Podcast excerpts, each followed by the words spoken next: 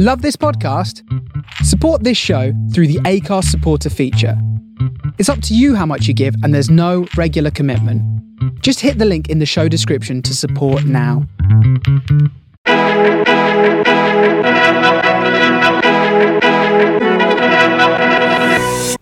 Hi and welcome along to the Left on Red podcast. We're back again after a stunning win against West Ham United.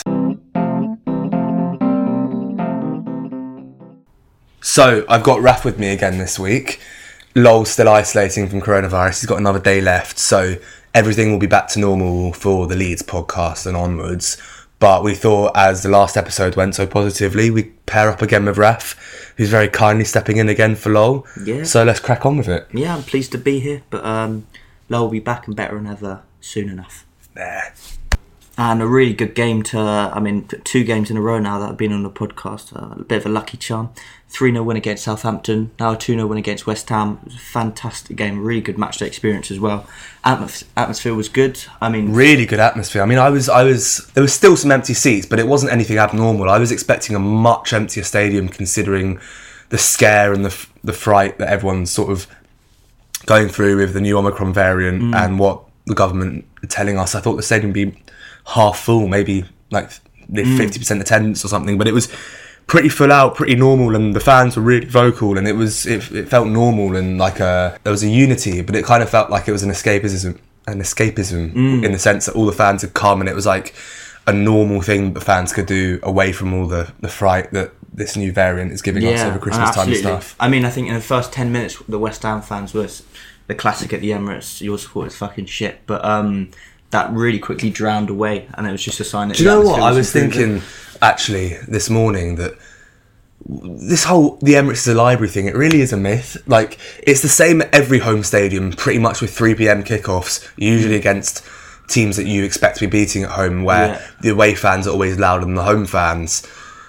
But I mean, in comparison to Old Trafford, which was an 8 p.m. kickoff Yeah. last week when me and Lowell went to watch that, the away we were we were amazing as away fans, but the home the home fans had pretty much nothing. Mm. And in comparison, us as home fans at an 8 p.m. kickoff in a London derby against West Ham, Yeah. we were really loud for 90 minutes. It was really Yeah. good support last night.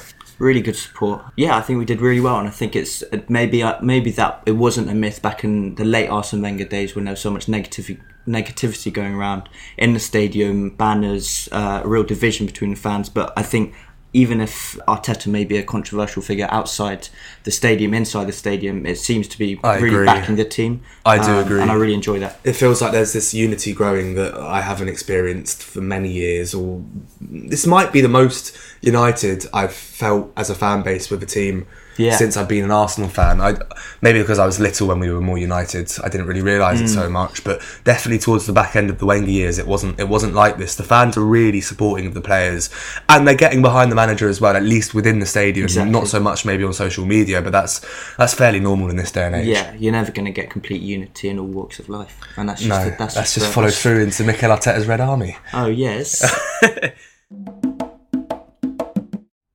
So, getting into the stadium, there was this big sort of hoodoo about having to bring a vaccine Yeah, there was passport. a lot of talk. There was a bit of panic. Uh, you either had to have a lateral flow test from 48 hours ago or have that double vax on the NHS app. But I mean, it- it's just you've seen that um that Tottenham video of the the steward just kind of like brushing like a Oh, yes, yeah. fan, and he just like looks away. And it's the same kind of thing where it's just absolutely no security. But they, as you were going through the, the, the queues, they were all going, get your COVID, get your COVID um, passports out, get Yeah. your COVID passports out, and then they followed by not che- like just looking at if you got your phone out of your pocket rather than actually If what you was on the phone phone. out, you could have been BBC Sport. You could have yeah, honestly, 02, I mean, I mean. I was I was saying to my dad that I mean, I, I have two COVID passports on my in my wallet on my phone. Mm. One's the current one that, that's that's valid, and I have another one from when we went on holiday in in Yeah. August.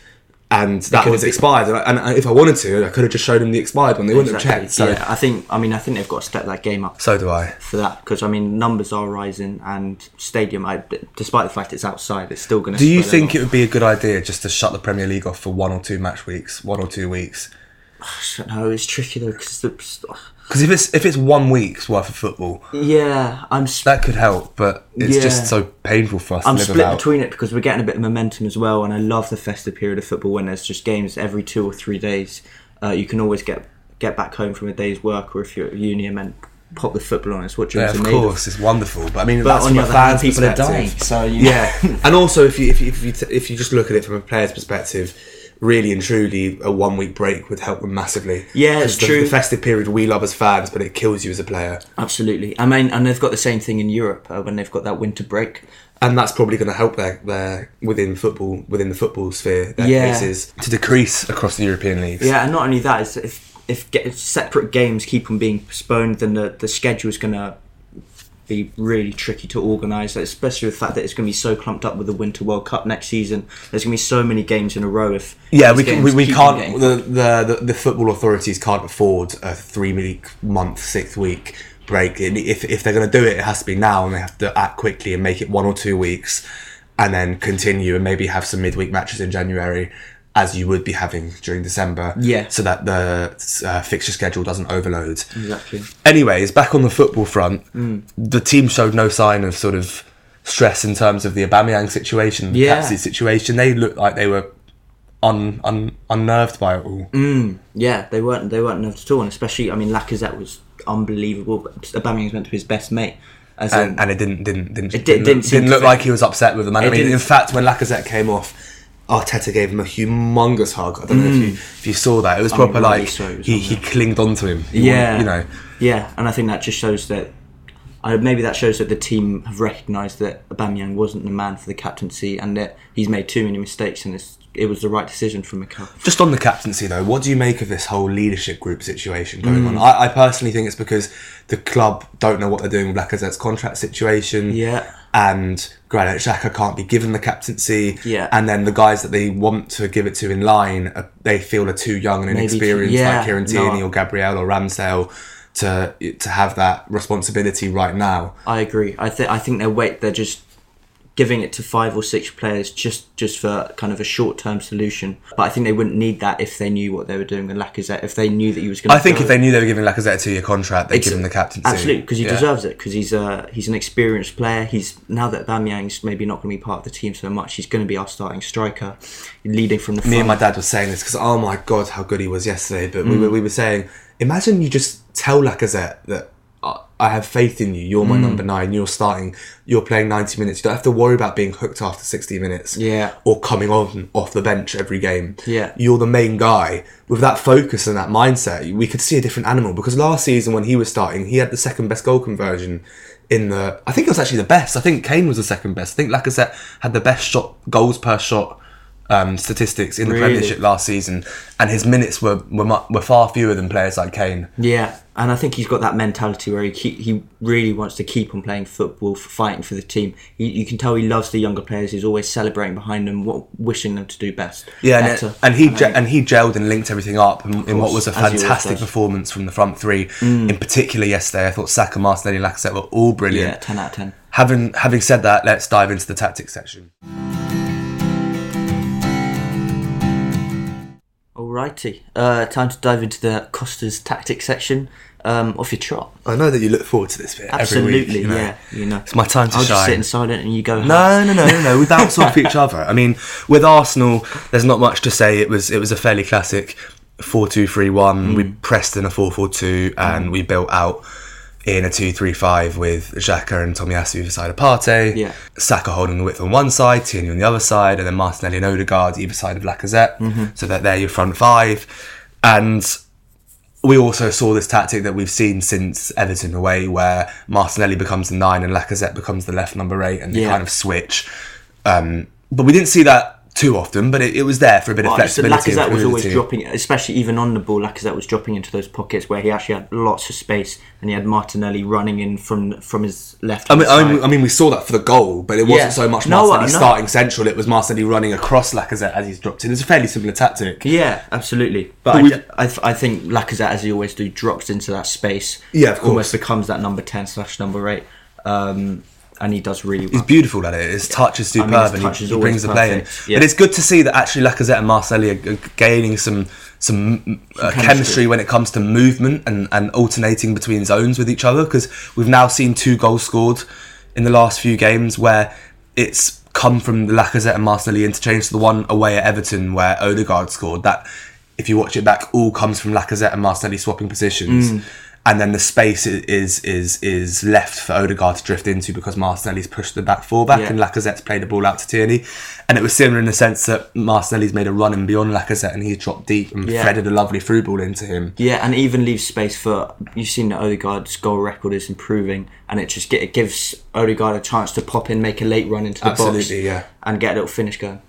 Right, so in terms of Arsenal, I mean, we can we can delve into player performance in the player ratings, and once we talked about West Ham a bit, but there's not much more to add from what we've already talked about numerous times in this podcast. So let's dive into what West Ham did because I was not surprised, but actually quite enjoyed watching what they did because mm-hmm. it was it was different. It was something that I feel like a lot of people might use on FIFA, like a FIFA tactic. Mm. So on paper they were a 4-2-3-1, but really at no point in the game were they a 4-2-3-1.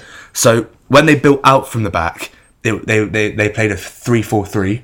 So what would happen is the two centre backs would split we- really wide, and Declan Rice would, would become the third centre back, but in the middle of a back three. Mm.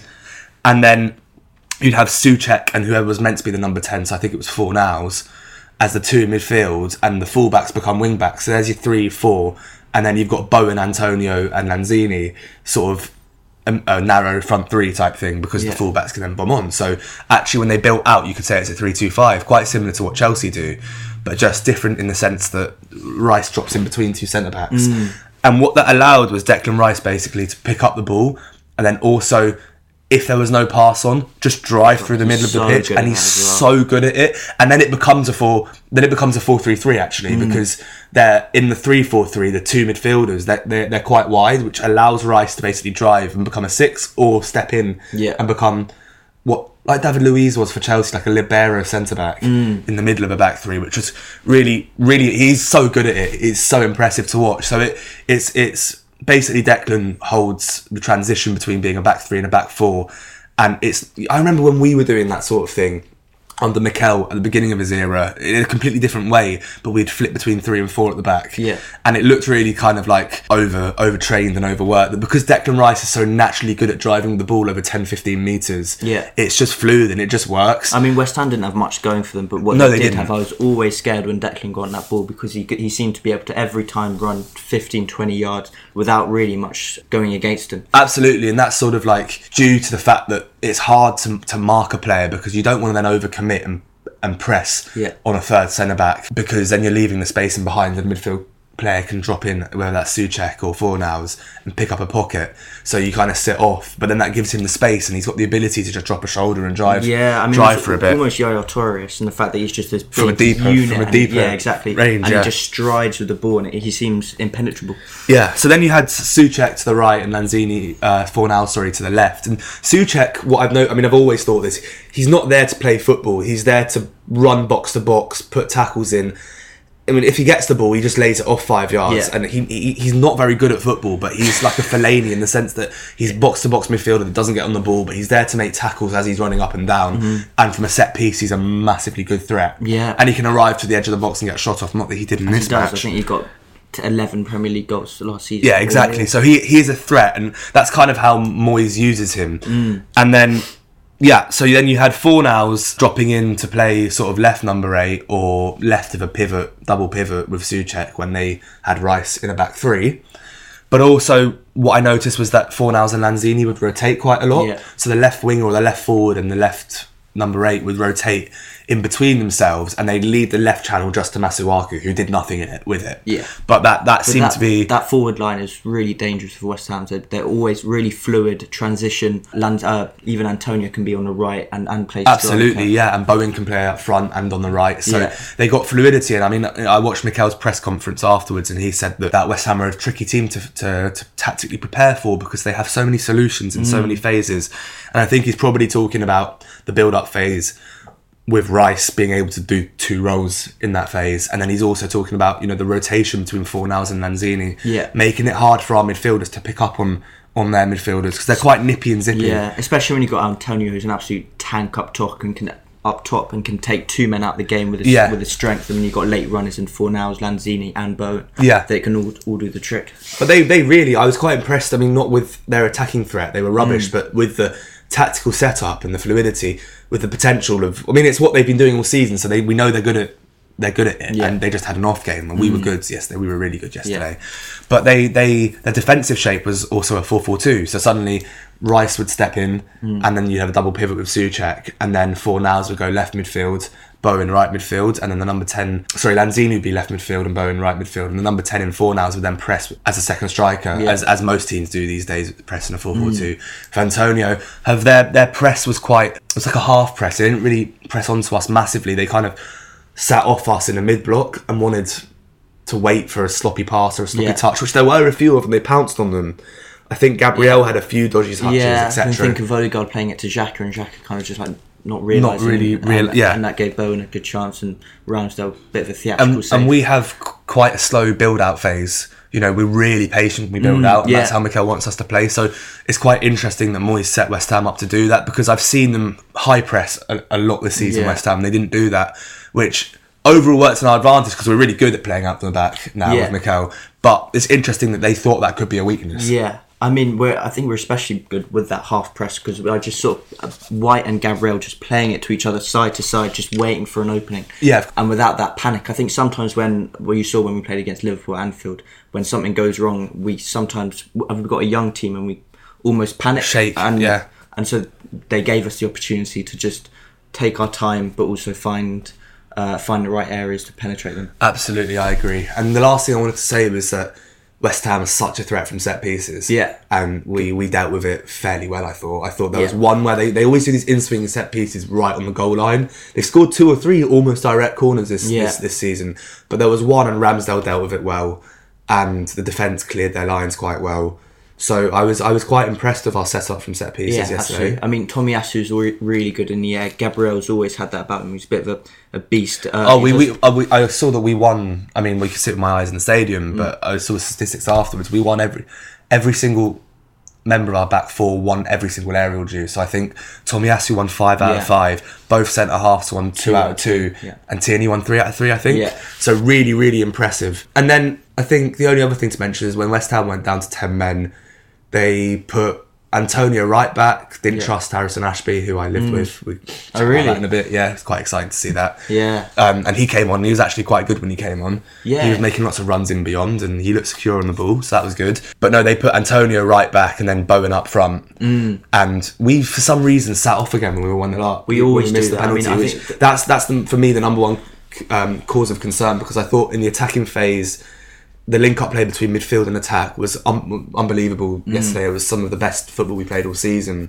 But there was just that ten minutes after Coufal got sent off where I was slightly worried that we'd sat back. Yeah, and it's happened a lot of times. It happened when we were one or two one up. Sorry, at, at the Emirates against Tottenham, uh, and Lamela got a second yellow, and then suddenly they had they, had, they hadn't penetrated us all game, and suddenly they had chance after chance. We just sit off and let It's them an put balls attitude in thing, it's a pride we thing just as seem well. like we don't know what we're doing. We sit, we sit off, we get scared. It's, I mean, I guess there's two arguments. I guess one is it's an, an anxiety, attitude, pride thing where we're not strong enough and mentally to just go, no, we're going to keep on. You see how Liverpool just keep on Yeah. going, keep on going with their with their press, and City keep on going Yeah. with the patterns of passing that, Yeah. that they that they play with.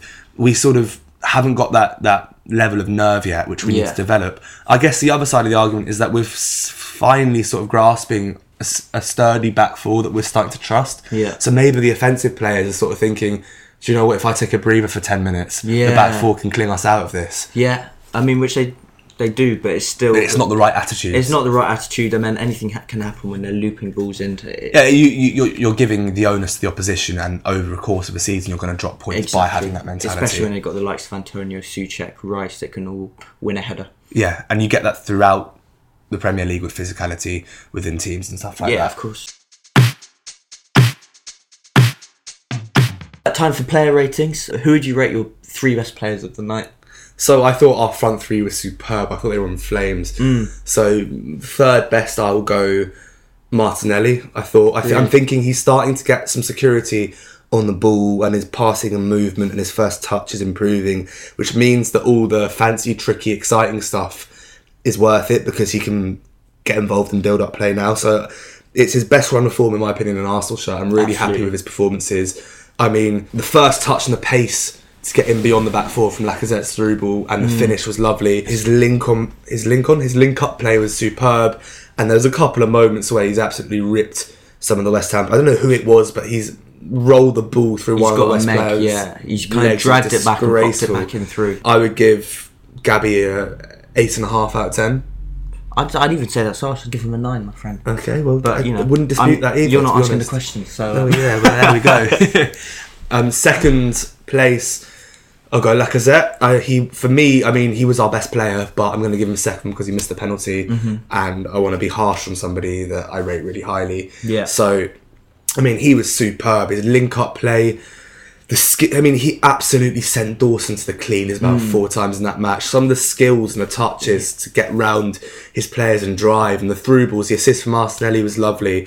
His first, oh, there was a first touch in the first half where he had no right to even attempt to control the ball, and Yeah. it's just got the ball under his feet between two West Ham players in the tightest of areas, Yeah. and rolled it the other way. Oh.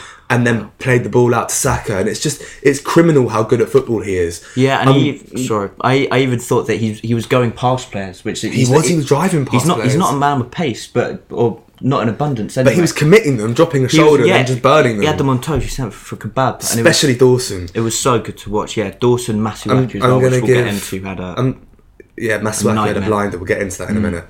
Um, so I'll give Lacazette a nine point two. Um, we're gonna Very go fancy here because Okay. you know I would have given him a nine point five, but the penalty miss. okay. Um, I don't mind it. It wasn't a good Coming in in first place, even though I, you know, he was superb. Bukayo Saka. Oh, yes. He's, he's he's finally coming to the form of last season now, isn't he? Yeah. He absolutely annihilated Arthur Masuaku. Yeah, it was It- just what was he playing at Masuaku? I mean, step overs, chops, nutmegs. It reminded. who's that Swansea player that had Calum Chambers on the ropes? Oh, that? Montero. It was, it was that kind of game, man. We're going all the way back to 2015 here, guys. what a fucking player. Um, he was Colombian as well, wasn't he? no, he's Ecuadorian. Oh, my bad. Yeah, Yeah, what a Um, player, though. But yeah, it was that kind of game. It was just Masuaku wanted none of it. And uh, West Ham were defending quite narrow as well. So it gave Saka a lot of space, especially on Saka's side. Yeah, Like, they absolutely, just, yeah. They couldn't handle it. We him. always had that pass on, and it was always just a one-on-one with Masuaku. Sometimes they were going two on one. He was and still and- ripping and both Yeah, players. they, they did. They they clocked onto it, and I think that's almost what allowed that second goal to go in. And it's just you saw Saka driving driving with the ball. You see two players go towards him because he's such a Comes danger. inside. They've both been commit the spaces left Yeah. Smith Rowe. That was a lovely transition goal. It really was. Um, so Who would you say your worst player of the night was? I'm going to be honest here. I'm going to be a bit boring and negative. I thought Kieran Tierney was atrocious yesterday. So do I. he was just so. apart from that wonder shot, He did. Uh, yeah, but oh, I mean, I almost mean, think he, fluked so. that himself. But um, His first touch was so bad. His He passing was. He. I mean, I talk about detail of pass. You want to always play to the, you, your teammates' back foot. You want them to receive the ball in the Mm. right position so that they can turn out and you can keep because it it make it's important for the second and the third pass and the fourth Yeah. pass in the sequence. If you've got a player that can only use one foot, and that foot not very well either when they're passing short range. And he's playing. The, there was one instance where he played it down the line, about five meters to the left of Gabriel. Yeah. And Gabriel then put Ramsdale under pressure with a dodgy Yeah, pass. absolutely. You play that into Gabriel's right foot. He can control it on his right foot and play it across the pitch into Ben White and Yeah. we're out. It's just really little details and I mean, simple stuff The whole well. team was, well, apart from Tierney, were really technically sound and looked on a really good level. I mean, Tierney was just like And there's just you know he's obviously gonna whenever that. the ball comes to him, He just fucking- smash he it. just fucking spanks there was one time And where he those intercepted. dinosaurs behind, it's like, yeah, get yeah, out get in there, my son.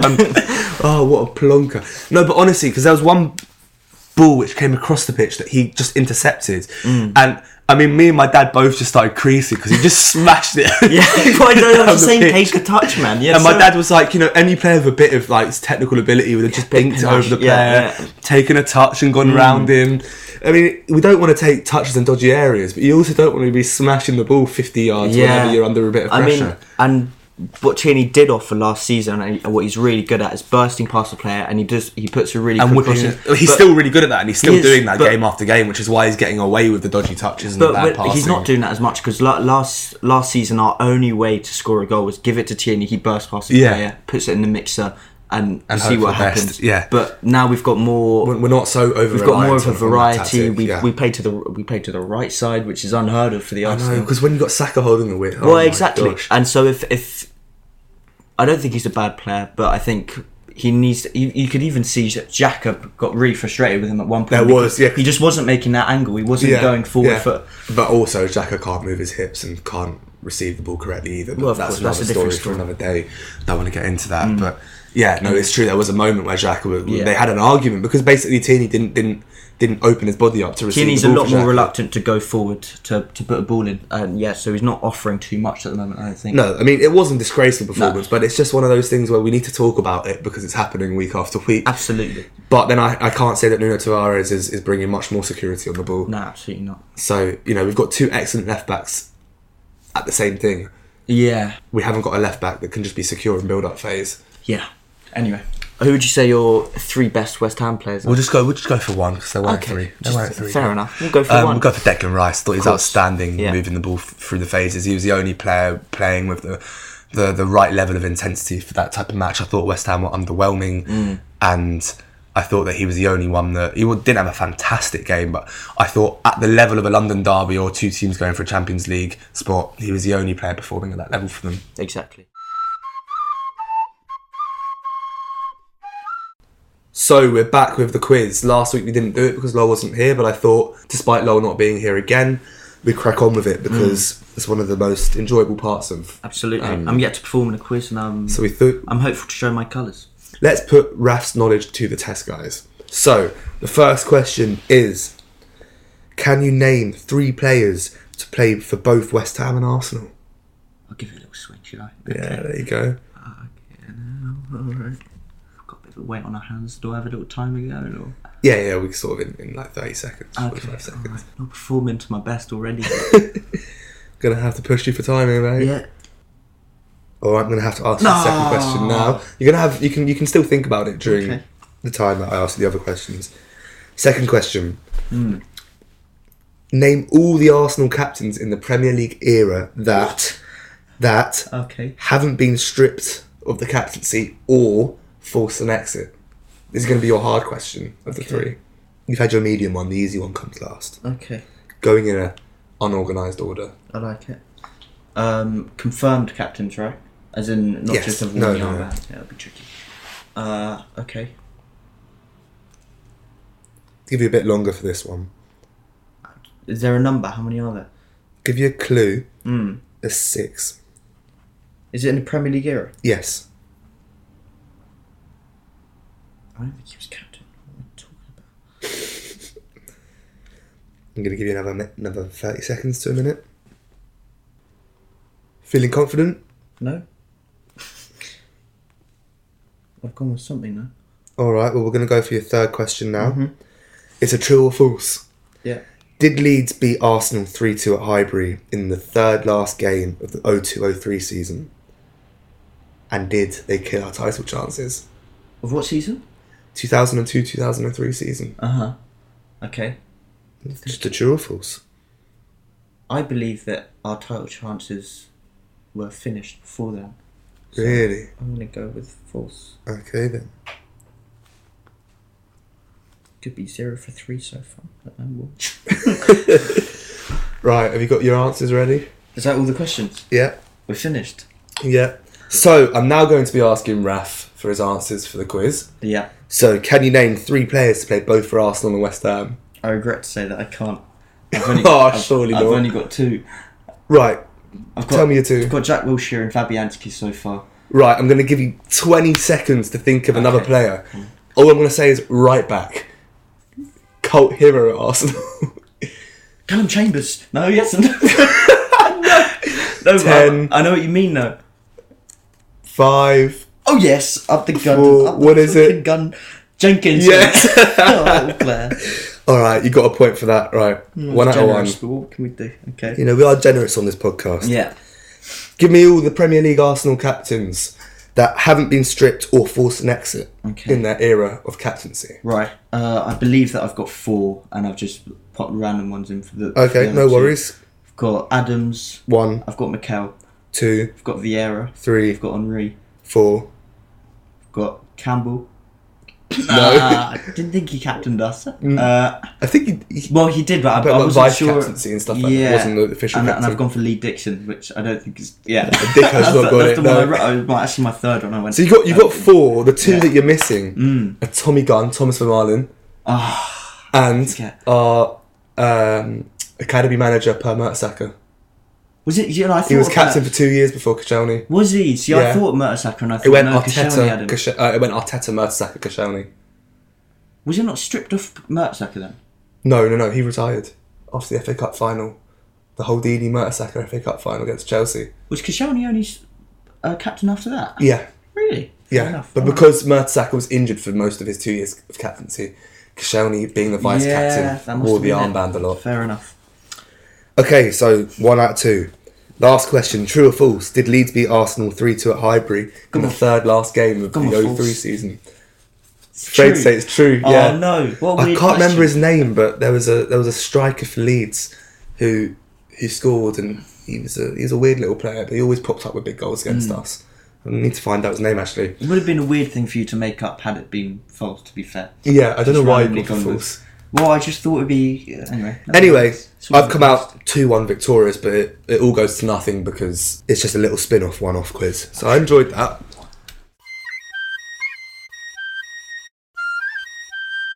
Right, so we're back with a whatever happened to section, a traditional version of this section, rather than an update on the previous two matches, as was the case in the last episode. So, mm. sticking with the theme of players to have played both for Arsenal and West Ham, Yeah. I've done some research on Davor Suker, Okay. ex Yugoslavian slash Croatian international. Yep. He started his youth career at a team called Osijek and then went on to Dynamo Zagreb in Croatia and then played the majority of his career in Spain. Five years at Sevilla, three years at Real Madrid, where he won the Champions League and La Liga. And then Wenger, Wenger saw it, saw, saw him, liked him, signed him in '99. Only stayed with us for one season. Made 22 appearances, scored eight goals. Not the worst return in the I world. didn't even know he played for the Arsenal. For And then Wenger had enough of him after one season. Then he went to West Ham for one season, played 11 games, scored two goals. okay. He was. I'm just trying to see what position he was, guys. He's a striker. He was a striker. Well, that makes sense with his goal record because he Mm. scored quite a few for Madrid 38 goals and 86 appearances, Mm. 76 and 153 appearances for Sevilla. So he had quite a good career in Spain. He was highly rated and stuff. Yeah. And I think that he was part of a Croatian World Cup team that came third in 98, in the one that Mm. France won. fact, He had an 88 rated legend card in FIFA. Oh, hence did he? why I know he's a striker. Oh, there, there you go. I will love that one. He will, because you know, if anyone didn't know, Lowell is absolutely addicted to FIFA. He Yeah. loves a bit of FIFA. Spends uh, an unfortunate. Lowell, we put we put this challenge to you: buy or find or sign David Suker, Davor Suker. Devil, my friend. I know, but you know, what you did, man. I know it's just disrespectful at this point. It's yeah. Anyway, after West, he was only at West Ham for a year, and then he went to 1860 Munich, not even Bayern Munich. Mm. Um, but no, the he won the Golden Boot in, in the '98 World Cup with Croatia coming third. So I see. he's he was actually decent, mate. He just didn't really do it for Arsenal. Right. Happens Um, to the best of us. You know, he scored six goals in seven matches, and he won the Silver Ball. He was the second best player after the real Ronaldo R9. Wow. So you can see why Wenger signed him. I don't really know what went wrong at Arsenal and at West Ham for him, but basically after that tournament, his career kind of went downhill. But he was named as Croatia's golden player, came third in the FIFA World Player of the, um, of the Year awards in '98. Don't know. They, they had the Ballon d'Or in '98, didn't they? They did. I'm not sure if he, he he probably would have come quite high up. I'm guessing in those rankings. Anyway, why why I really wanted to speak about him is because his post-retirement antics. He's quite a controversial figure. Is he really? Yeah, yeah, yeah. So, I mean, the positive thing he's done is he's established his own school of football entitled the Davor Suker Soccer Academy, which is an original name, Yeah, you know. yeah, yeah. Got training camps spread out all over Zagreb and several other Croatian Uh-huh. cities. However, the negative things that he's done since his career is finished, you know, there's quite a few controversial. Actually, some of the things he did during his career. So in 1996, in the company of two very well-known Croatian criminals, Oh. um, he posed for a picture at the at the gravesite of a Croatian fascist dictator and genocide perpetrator Well, maybe this is called what- Poglavnik Ante Pavelic. That's not good. For No, it's not. And, I, And I Wen- think that- still I was going to say maybe this is what Papa Veng realised that and hence He's- he's why he was found out shipped off after to West Ham. Maybe he's found out a bit late to the party, uh, but he's had enough because. Because you'd, you'd be thinking that Wenger wouldn't be having any of that with his cultural well, in- yeah, installations into he's an Arsenal. ethical man. I think maybe he found out about it and shipped him off to. I reckon that was the case. to the east of London. Cheers, Pepper Wings. Mm. Anyway, many a year later in 2011, he was fined for stealing antique coins left over by another passenger on an aeroplane. Instead of reporting his findings and handing in the coins, he decided to give them to his girlfriend, who then, in turn, tried to, to sell them. Oh, So there's another sort of dodgy thing. And then finally, yeah. in 2015, the Croatian Journalist Association accused Suker of preventing freedom of information and for physically blocking journalists from reporting and doing their work. Really. So prolific striker, but a bit of a Bit of bit of an arsehole bit of- bit of outside of the football career. Yeah. So in this week's episode, we're not going to do the Premier League roundup, uh, just because we're halfway through the game week and uh, not enough games have been played, especially with a few of them being postponed. Instead, we're going to talk about the controversial captaincy, about who's the future of it, the different players available for it, and who's who's going to take it in the end. And the sort of the characteristics that, that one's required to have to, to be the captain of Arsenal. And I don't want to be Neanderthal and say, you know, you've got to be shouting and screaming and lead and stuff Yeah. like that. There's an element of that. You also have to be fun, like Aubameyang was, and, and inspiring, but Mm. Yeah, also you have to just set the standards. And as Mikel always says, and I couldn't agree more, you have to set the non-negotiables and meet every single one of them every day and never be late and never miss a meeting and do the right things in the right places to set set an example for younger players and for everyone else in the squad. So we're going to go through the sort of the candidates for the role, and I know we've discussed it briefly in the matchday experience section, but I thought we'd go over it in more detail. Actually, before we just get in, into the real conversation, I just wanted to say that there was this guy sitting next to me in the match yesterday, and he was a bit of a funny guy. I think he had a few too many pints, but basically every time anything happened, he'd go, "Yeah, that's that's the only reason why he can't have the captaincy. The only reason, the only reason." so there was uh, in the first half, in the top corner of the pitch. um, There was a big brawl, and all the Arsenal West Ham players were having a little scrap. Yeah. And the only player that couldn't run up was Ramsdale. And he, he taps me on the shoulder and he goes, Yeah, it's the only reason he can't be the captain. The only reason he can't sprint up the pitch to get involved with things like that. And then in the second half, Martinelli got injured. Uh-huh. And he must have thought it was Tierney because Martinelli was on the uh-huh. floor and he's gone and he's tapped me again. He's gone, Yeah, it's the only reason he can't be captain. The only reason he's too injury prone, that lad. It is And then point, about five fair. minutes later, he's gone, Oh, what? Was it Martinelli? And I thought it was Tierney. Well, there we go. Yeah. Every fan has their own opinion, so I'm asking Yeah. you of yours. Who do you think's the best candidate? I would give it to Martin Odegaard. Would you? Would you would. actually? Oh, en- enlighten me. Go on. Captain well. I, I, th- I think he's captain of Norway. Uh, he's been captain for a couple of years now. He's, I mean, he's he's still 23, but he's been he's been playing professional football since he was 16. So it's not like he's new to the game. True. And I just think he's. I think Mikel loves him. I think he's going to be stalemate in our in our team. Uh, one of the first names on the team sheet, actually. I think he's liked. He speaks lots of different languages. He can communicate. Does he's very intelligent. I think he's going to be at Arsenal for a, for a while. He's just signed a Five. five year contract, and I would give it to Lacazette if I knew more about his contract situation. But I'm still unsure as to whether he's going to stay. Um, if Lacazette gets a two-year contract extension, it's Lacazette, and that, I think that works perfectly because then the vice captain will be ready to be the captain Absolutely. in two years' time. yeah, but I'm not sure they're going to give it to him. I think that they're still trying to give it to Nketiah. Balogun has just signed a new contract. What you mean the role of the of, of centre forwards? Yeah, exactly. Rather than the captaincy. Yeah, no, I don't think quite Ed- strange if Ed- Eddie was Eddie's captain. actually a front runner for it. Yeah, he's secretly, you know, behind the scenes working wonders. Uh, no, not quite. But I agree. I think if Lacazette does get that ca- a new deal, then he will be captain. I think that almost by by default because he's he, with what's happened with Aubameyang, he's going to be our start, uh, striking starting striker, and he's got that experience. And No, I think that's agreed. I, I, I think we're in agreement that if Lacazette gets the two-year contract that we want him to get, then that's him as captain for two years. You get a strong vice captain in there with the leader, gr- leadership group, etc. I mean, we spoke about this actually on the last podcast. Very clearly, our leaders were David Luiz and Xhaka last season. Is still a leader for us right now. We got rid of Luiz. Xhaka's not allowed to be captain de facto officially. He is de facto captain, if we're being honest.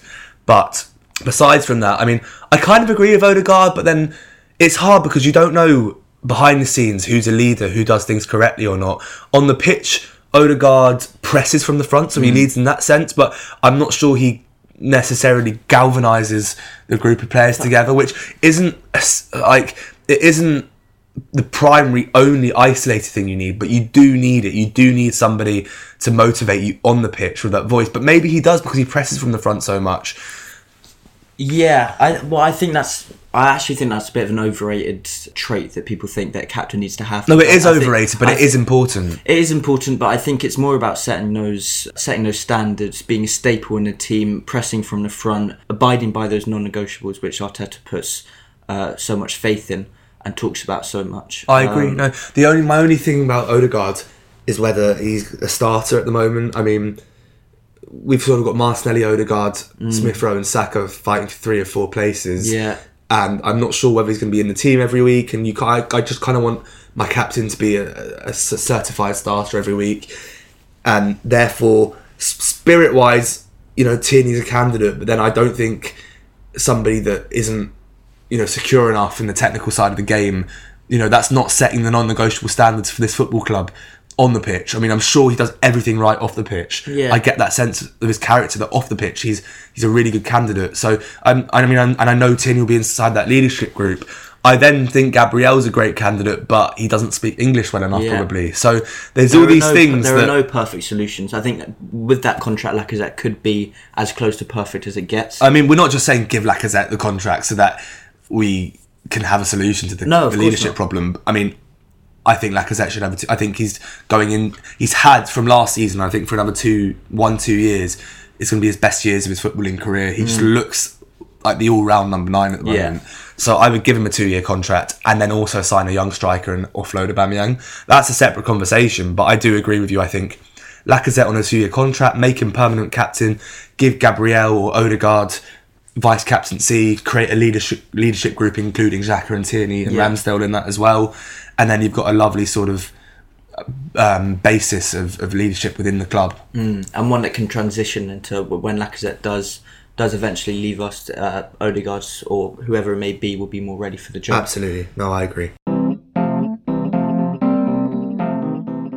Thanks for listening to this instalment of the Left on Red podcast. Thanks again to Raf for filling in for Lowell. He always gives great insight and great views on the Arsenal. We always appreciate him coming on. Everybody out there, take care. Try and avoid this Omicron variant. Hopefully, we'll all get through it together. Come on, you Gunners, and let's move on to Leeds and take another three points.